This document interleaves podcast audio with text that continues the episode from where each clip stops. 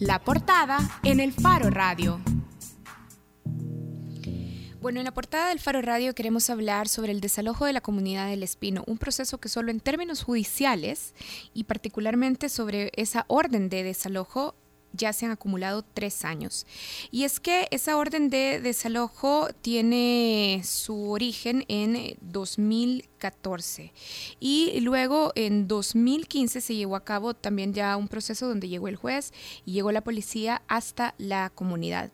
Y en particular el desalojo es una orden contra 80 familias en este caserío que está ubicado en Antiguo Cuscatlán y a un costado del Boulevard Cancillería. El desalojo se ha postergado porque la DESCO de la comunidad interpuso apelaciones para frenar la decisión del juez José Palma. Y aunque el proceso judicial lleva tres años, en realidad este es el último eslabón de una serie de acciones en las que el gobierno de El Salvador ha estado fallando a estas familias. Por ejemplo, en 1995, en la administración del presidente Armando Calderón Sol, se firmó un compromiso para reubicarlos y darles viviendas. Pero en 2009, el mismo gobierno dio por acabado ese compromiso y también entregó el, el terreno donde vivían las familias, de nuevo a la familia Dueñas. Y hoy, para hablar sobre este tema, nos acompañan Pedro Manzano. Pedro es directivo de la DESCO de la Comunidad del Espino. Gracias, Pedro, por acompañarnos. Muchas gracias a ustedes. También está con nosotros Yolanda Hernández. Yolanda también es directivo, directiva de la DESCO de la comunidad. Gracias Yolanda por estar aquí. Y también está con nosotros Patricia Jacinto, habitante de la comunidad. Bien, y Gabriel, que ya, ya estuvimos diciendo que Gabriel le ha dado seguimiento a este tema durante años también. Ya, sí, con, con mucho, eh, mucha curiosidad hemos seguido ese caso ya por varios años. Sí. Bueno, en junio de 2015, y de hecho en el Faro Radio tuvimos un programa sobre eso, el desalojo ya parecía inevitable. Pero en ese momento la presidencia de la República se comprometió a acompañarlos y a buscarles una alternativa de vivienda para evitar que se llegara a la situación del desalojo. ¿Qué pasó con el compromiso de, la presidencia? En ese momento Mauricio Ramírez Landaverde era director de la Policía Nacional Civil y él también se comprometió a acompañar a la comunidad para buscarles una alternativa de vivienda. ¿Qué pasó con ese compromiso? Eh, para nosotros fue bastante extraño el, el ofrecimiento de parte del gobierno. No es que uno esté hablando en mal de ellos, pero de la directiva de, la comunidad siempre tuvimos acercamientos a Casa Presidencial, reuniones para tratar de buscarle salida a este problema. Más sin embargo, nos sentimos todavía eh, más confiados en el sentido cuando el presidente de la República eh, hace un, una opinión pública y dice que no los va a dejar desprotegidos, que él nos va a buscar la solución al problema. Más sin embargo, desde ese momento, este, nosotros mandamos cartas de audiencia para que nos eh, llamaran a reuniones para darle seguimiento y nunca fuimos atendidos. El problema se da nuevamente hoy que resurge y aparece el vencimiento de la fecha que le había dado por la medida cautelar la sala de lo constitucional. Entonces nos vemos en obligación pero antes de eso no nos quisieron recibir. A nosotros nos extraña que por qué siendo nosotros el principal objetivo del problema, porque llaman a los directivos de la cooperativa El Espino y a representantes de la familia dueñas, en donde han hecho un censo que para nosotros es bien extraño porque allí quedan familias que no, no las toman en cuenta. Entonces nosotros, esa es una de las cosas que les pedimos, este, más sin embargo, hoy con esta emergencia que se está dando porque el señor Palma no los quiere dejar ni respirar, eh, la semana pasada, para ser exactos, el día viernes, fuimos convocados a una reunión en el Viceministerio de Vivienda con el viceministro Roberto Goches, en el cual le hacemos eh, la única propuesta que nosotros tenemos viable, que es la, la que está un terreno aledaño donde está la comunidad que pertenece al Ministerio de Hacienda, Entonces dijeron que no lo habían tomado en cuenta, que ni sabían si en realidad era el Ministerio de Hacienda. Nosotros les aseguramos, imagínense, nosotros este, que somos unos, unos que habitantes nada más de la, de la comunidad y ellos que tienen todos los documentos en mano decían que no tenían exactitud de que sí existía ese terreno, más sin embargo ahí está. Esa es la opción que nosotros le hemos pedido y esperamos pues que la tomen muy en cuenta porque hay otras opciones en donde nosotros no las aceptamos porque así como dice un amigo parece arroz con mango. Entonces, y así como está la situación de delincuencia en nuestro país, no es aceptable. Nosotros queremos algo de solución en el mismo municipio y el gobierno lo puede hacer Ayúdennos a entender, por favor, Yolanda Hernández, usted como directiva también de la, de la comunidad en desalojo. Pedro Manzano dice que, bueno, por ejemplo, y en tono de queja lo dice, ¿por qué no nos llaman a nosotros, a los miembros de la comunidad, y en cambio llaman a representantes de la familia dueñas y también de la cooperativa de la finca El Espino? Uno como que tiene la tendencia a pensar que la comunidad de ustedes es lo mismo que la cooperativa El Espino. ¿Nos pueden explicar en breve qué es una cosa y qué es la otra? ¿Dónde se separan las cosas? Eh, ¿Por qué no son lo mismo? Correcto. Nosotros éramos lo mismo antes. Éramos parte de la cooperativa El Espino. ¿De cuándo estamos antes hablando? Estamos hablando desde sus inicios, desde el año que se conformó lo, lo que es la reforma agraria en los años de 1980. Desde esa fecha, desde el año de 1980, éramos todo lo mismo. Ahí todos, la cooperativa El Espino pero todo vino en la división en el año 2009, cuando el... El gobierno de Antonio Saca tomó esta decisión. Correcto. Cuando el gobierno de Antonio Saca decide entregar las tierras donde nosotros estábamos habitando al, a la familia nuevo a la familia dueña de nuevo, ¿verdad? Ahí donde nosotros nos dividimos. ¿Qué sucede? Que, que ahora que la Corte pide al viceministerio que tomen una propuesta para la comunidad, no nos, no nos toman en cuenta a nosotros para nada, sino que toman en cuenta a la directiva de la cooperativa El Espino. Y con ellos hacen las negociaciones, que, que estas familias sí, estas familias no. O sea, ellos decidieron por nosotros, ¿me entiende? Ajá, entonces la presidencia de la República o el órgano ejecutivo mira como interlocutor en este caso a quien representa a la cooperativa de la finca El Espino. Correcto. A pesar de que, como nosotros hemos informado en un par de veces, Gabriel, a lo mejor vos podés retomar aquí ya la, entrevista, ¿verdad? A pesar de que esa directiva ha estado viciada con procesos de elecciones eh, fraudulentas o, o, inválidas. Sí, yo solo para, para terminar de contextualizar esto, en 2009, el, esta permuta que le llaman, que fue el que el presidente saca, o el gobierno en sus últimos días, el gobierno saca, le entregó a la familia dueñas este terreno para que el gobierno, con, otros, con otras tierras de la familia dueñas, pudiera terminar de construir el famoso Boulevard Diego de Holguín. Entonces era necesario para el gobierno, mm, digamos, negociar con esta familia eh, esa sesión de tierras. El problema es que iba con todo y gente. O sea, quizás no ese es el problema, pero, pero que el gobierno, a sabiendas de que había gente ahí, estas comunidades, esta familia, pues no, no les dio solución. Ahora, yo quisiera también tener algo claro para seguir con la entrevista el gobierno a partir de 2015, cuando dice, bueno, me comprometo a acompañar a las familias para evitar que se llegue al desalojo y para que tengan una opción de vivienda digna. A partir de ese momento, el gobierno abre un espacio entonces de conversación, pero no están incluidos ustedes directamente. Correcto, nosotros no fuimos tomados en cuenta en ningún momento, nunca fuimos citados por, por la mesa que se montó para presentar esa propuesta a la Corte, nunca en ningún momento. ¿Y qué se negoció? Negociaron de que la comunidad, o sea, siendo nosotros los afectados, ellos decidieron por nosotros. Decidieron por ustedes. Así es. Ellos decidieron de que de que la única alternativa que presentaron ellos como una propuesta a la sala fue de que los habitantes no fuéramos a una vivienda recuperadas, pero que no iba a ser tampoco gratis. ¿Viviendas a dónde? A donde nosotros eligiéramos. Nosotros eligiéramos el lugar a donde habían viviendas recuperadas. Solo que hay que hacer una distinción, ¿verdad? Aquí tal vez Patricia nos puede ayudar. Em, eh, esta mesa de diálogo en la que está la cooperativa, esa se instala entre 2015 y ahora, ¿verdad? Sí. Eh, de, de cuándo es esa reunión? ¿Ha habido una? ¿Ha habido varias?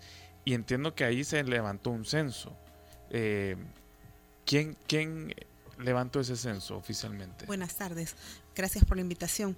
Bueno, la verdad es que nosotros estamos preocupados porque sí, nunca nos llamaron a una reunión. Tenemos entendido de que hicieron reuniones, hicieron una mesa, mesa de negociación, perdón, y estuvieron incluidos la cooperativa El Espino, la familia Dueñas y el gobierno. Pero nunca nos tomaron en cuenta del 2015 a 2017. No, no tengo exactamente el dato de cuántas fueron las reuniones, pero sí este, hubo reuniones. Entonces el mm, Ministerio de Obras Públicas o el Viceministerio de Vivienda este, llegaron a levantar un censo de toda la comunidad, de toda la comunidad que está ahí y parece que ellos le presentaron ese censo a la cooperativa El Espino y ahí es donde ellos han desglosado ese censo y han, han puesto a las personas, esta sí, esta no, esta sí porque, porque tiene terreno, esta porque tiene casa no, y así, pero ahora se está dando otro problema. Están llegando estos señores y cuan- desde que empezó ese problema de, de la comunidad, ellos empezaron a repartir dinero a la gente para que se saliera. No importaba si la gente acababa de llegar a vivir allí, no importaba si la gente tuviera meses de estar ahí. Perdón, ¿quiénes repartieron dinero? Eh, tenemos entendido que fue la cooperativa, La cooperativa. eh, pero con la, con, con la ayuda de la familia dueñas, para que toda la gente se movilizara de ahí del terreno.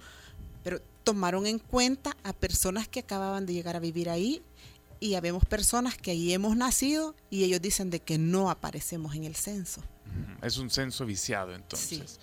Eh, Pedro, entonces, para volver con, con- con usted, eh, esta solución que ha dado el Viceministerio de Vivienda, entiendo que es una solución que surgió en estos seis meses. Es decir, en diciembre de 2016, para la audiencia que nos está escuchando, en esa fecha, la Sala Constitucional em, cerró, digamos, un capítulo jurídico. Dijo que el amparo que había presentado la comunidad mm, no, procedía y que indirectamente entonces el desalojo tenía que continuar.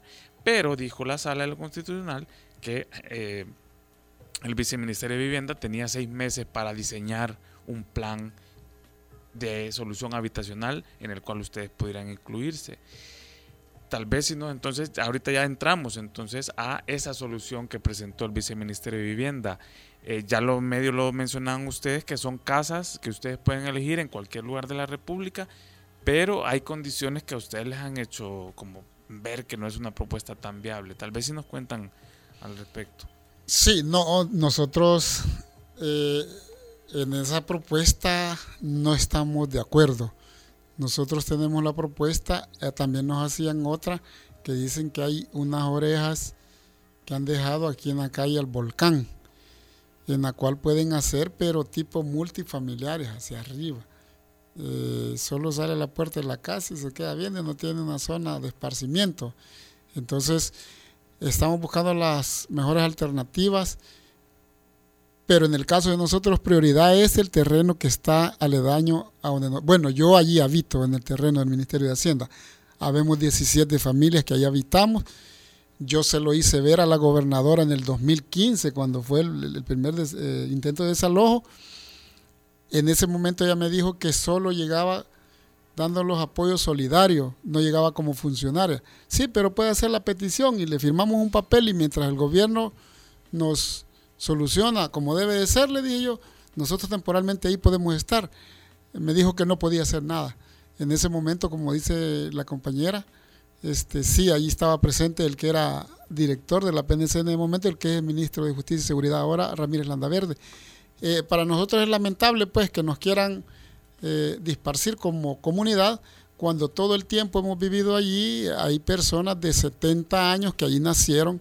El año pasado murió una que ya tenía 85, lamentablemente. Y nos sentimos en familia. Por eso es que queremos un terreno del Estado para mantenerlos siempre juntos y no salir como, como que, mira, esta casita está bonita. Bueno, una de las propuestas que nos hacían es este Eh, pero eso no lo mencionó el viceministro de Vivienda, eso ha sido otros compañeros que, que se nos están acercando y dicen que, pero ¿qué ha dicho el viceministro de Vivienda? Que hay un terreno en la parte posterior donde quedaba la, la ex Guardia Nacional. Entonces ustedes saben que esas zonas de ahí son, pero conflictivas. Entonces nosotros de ninguna manera aceptaríamos una propuesta de esas. Sí, a ver, eh, Yolanda, Pedro ya dice que hay un problema de espacio, por ejemplo, que, no les acaba de gustar, que les ofrezcan unas paredes y que abre la puerta usted y ya se acabó el lugar donde puede eh, habitar. ¿Cuáles son las condiciones mínimas que ustedes demandan eh, en una propuesta de solución del gobierno, del Ejecutivo? ¿Qué es lo mínimo que esperarían en todos los ámbitos importantes? Sí, mire, la verdad es que el, el convenio que nosotros teníamos, a donde se nos ofreció una vivienda digna, decía una vivienda con todas las condiciones de unos servicios básicos, ¿verdad? Una vivienda, una vivienda que donde estaría en una población que debería de tener una escuela, una clínica. Eso, todo eso lo decía el convenio. Una vivienda digna, una vivienda digna en la zona, no por allá, lugares peligrosos, a donde tal vez, o sea, hoy con las cuestiones de las de los territorios marcados uno no puede llegarse a cualquier lugar. Entonces, lo que nosotros pedimos es una vivienda digna, pero en terrenos donde hemos nacido. Si como dice Pedro Manzano, la comunidad ya está asentada en parte de, de ese terreno del Ministerio de Hacienda solo sería de pasarnos ahí. Yo creo que no cuesta nada, pues es una decisión que se, se, tiene que tener la voluntad para podernos ayudar. Pero, ¿y ustedes no tienen un abogado que los haya asesorado y que les haya dicho, bueno, les están violando este derecho, este otro derecho?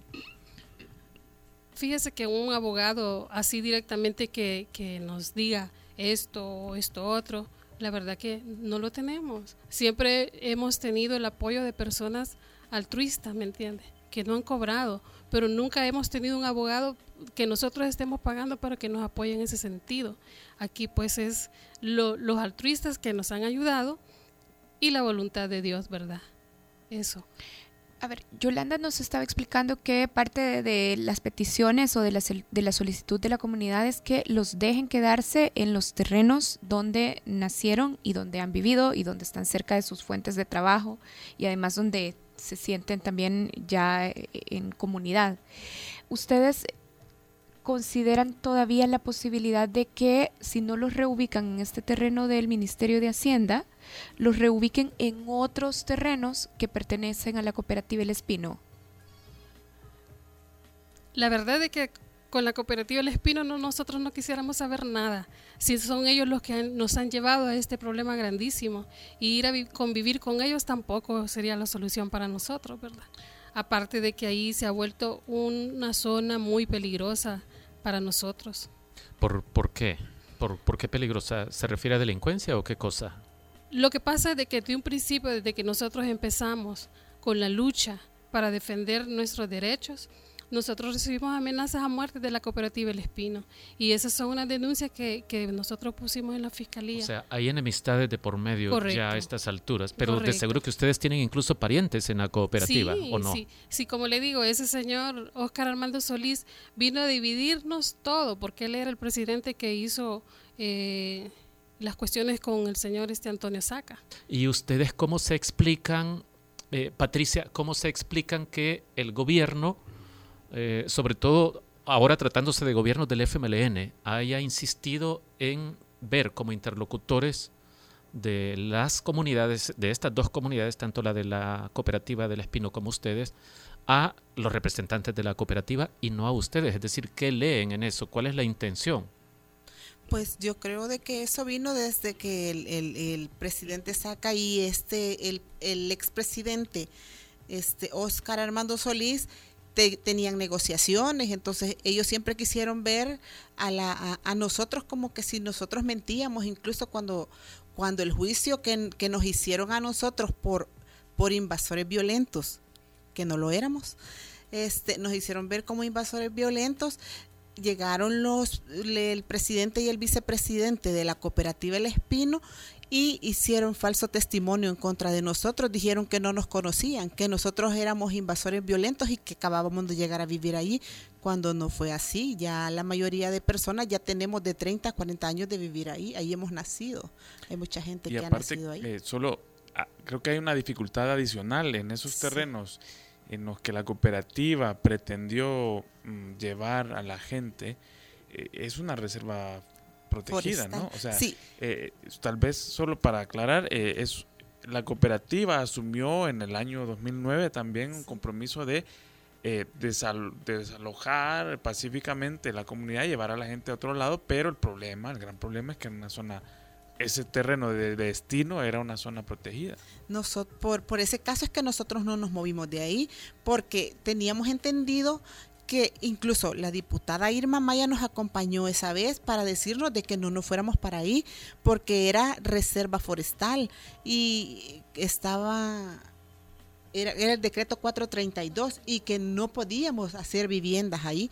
Por eso nosotros siempre quisimos hacer las cosas legal, por eso nosotros no nos movimos. Incluso cuando estuvo el presidente Funes nos acompañaron la ministra de Medio Ambiente y mucha gente del gobierno a decirnos que no nos moviéramos de ahí, porque si nosotros nos íbamos para la reserva forestal que estábamos cayendo en un delito. Hemos tratado de hacer todo legal y por eso por eso quizás no, no, no, no nos han salido las cosas bien. Aquí en este país quizás las personas que hacemos las cosas bien somos las que siempre salimos mal. Pero ¿y eso no es un poco contradictorio con lo que uno mira en la realidad? Si uno llega al ecoparque, por ejemplo, de la finca El Espino, uno lo que mira es cada vez más deterioro. más calles entre los cafetales, eh, que se utiliza el espacio para actividades que no tienen que ver nada con eh, mantener un bosque, eh, sino que eh, rutas para bicicletas, competencias de bicicleta. Acaba de haber una competencia internacional organizada por una asociación guatemalteca ahí dentro del ecoparque. Es decir, que tiene que ver eso con la protección de lo que de la naturaleza que hay en ese espacio. Quizás ellos lo están, lo del ecoparque lo están haciendo quizás para tapar algo otra cosa, porque la verdad es que la cooperativa se la cooperativa El Espino se ha dedicado a vender todas las tierras, a vender todas las tierras y cada vez tienen más tierras para que para los para que los campesinos trabajen. Una pregunta, ustedes em, ahora con, con, el terreno en que está en Hacienda, eh, Pedro, ¿cabe toda la gente ahí? Eh, donde están usted, donde están 17 familias, eh, es una solución, esa sería la ideal y si el viceministerio les ha respondido algo respecto a esto. O, sea, si caben las 80 familias, decís vos. Exacto, sí. Fíjese que para serles eh, sinceros, sí, ordenaditos cabemos bien allí porque el terreno eh, mide quizás un poquito más de manzana y media. Entonces sí cabemos. Eh, eso lo tenemos nosotros bien calculado, por eso le hemos solicitado ese terreno al gobierno, pero hasta el momento no hemos tenido una respuesta eh, positiva, que dicen que lo están analizando, que están viendo otras opciones, pero eh, sí, de caber sí cabemos ahí todas las familias. Y usted nos estaba diciendo, Pedro, al inicio que esta petición la hicieron en la reunión que tuvieron con el viceministro Roberto Goches. ¿Cuándo será una próxima reunión? ¿Cuándo esperan tener respuesta de parte del gobierno sobre la posibilidad de que puedan ocupar ese terreno? Fíjese que la próxima reunión estaba programada para mañana, solo teníamos que esperar la hora, pero estando aquí en la radio me hablan diciéndome que se traslada para el jueves y a confirmar la hora también. Ya no va a ser mañana porque el viceministro como que tiene otros compromisos y no pudo atendernos el día de mañana. Entonces, este, sí, retomando el tema que dice la, compañera Patti, este, los señores directivos del Espino tenían prohibido vender esas tierras. Incluso este, los mismos señores del gobierno sabían de que había una tierra a la altura de la iglesia Monte Tabor, a, a, unos metros hacia el occidente de, del redondel que le dice la llanta Pacha. Más sin embargo, este, nos dimos cuenta que el gobierno dejó vender esas tierras, era el asentamiento de nosotros, en donde el gobierno ya tenía preparado todo, y de repente de la noche a la mañana les dan permiso de que vendan. Cuando ellos tenían prohibido vender, dije porque tenían una deuda con el Banco de Fomento Agropecuario y que esa deuda de las ventas de esas tierras la, la saldaron. Entonces a nosotros los dejaron en el limbo y así hemos venido de tumbo en tumbo y hasta ahorita no tenemos una certeza de qué va a pasar con nosotros, solo esperando que nuestro Padre Celestial toque esos corazones y de buena forma eh, nos den la oportunidad de quedarnos allí. ¿Ustedes qué dirían que ha hecho el gobierno con ustedes, con la comunidad? ¿Se sienten engañados o qué? Yo diría que el gobierno se equivocó, que buscó la línea incorrecta para poder presentar la propuesta que se le iba a presentar a la sala. Para mi criterio, se equivocó.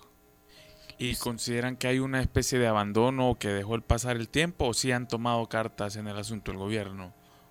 La verdad es que, que sí, también ha habido un abandono. Ellos dicen que ahorita están tomando pues la mejor decisión para nosotros. Después de la propuesta que se presentó, ¿verdad? Y tuvimos la reunión nosotros, que ellos siguen en reuniones para, para buscar la mejor de las soluciones para nosotros. O sea, ya se las planteamos, ¿verdad? Ellos, la mejor solución para nosotros es la tierra del Ministerio de Hacienda porque se nos está acabando el tiempo. Ya el, el del desalojo finalmente ocurrió. ¿Dónde están ustedes ahora? Las familias del caserío, ¿dónde están? Pedro nos decía que ya algunas están habitando el, terreno del Ministerio de Hacienda, pero ¿y las demás familias? Lo que sucede es de que ahí ahorita no ha habido desalojo.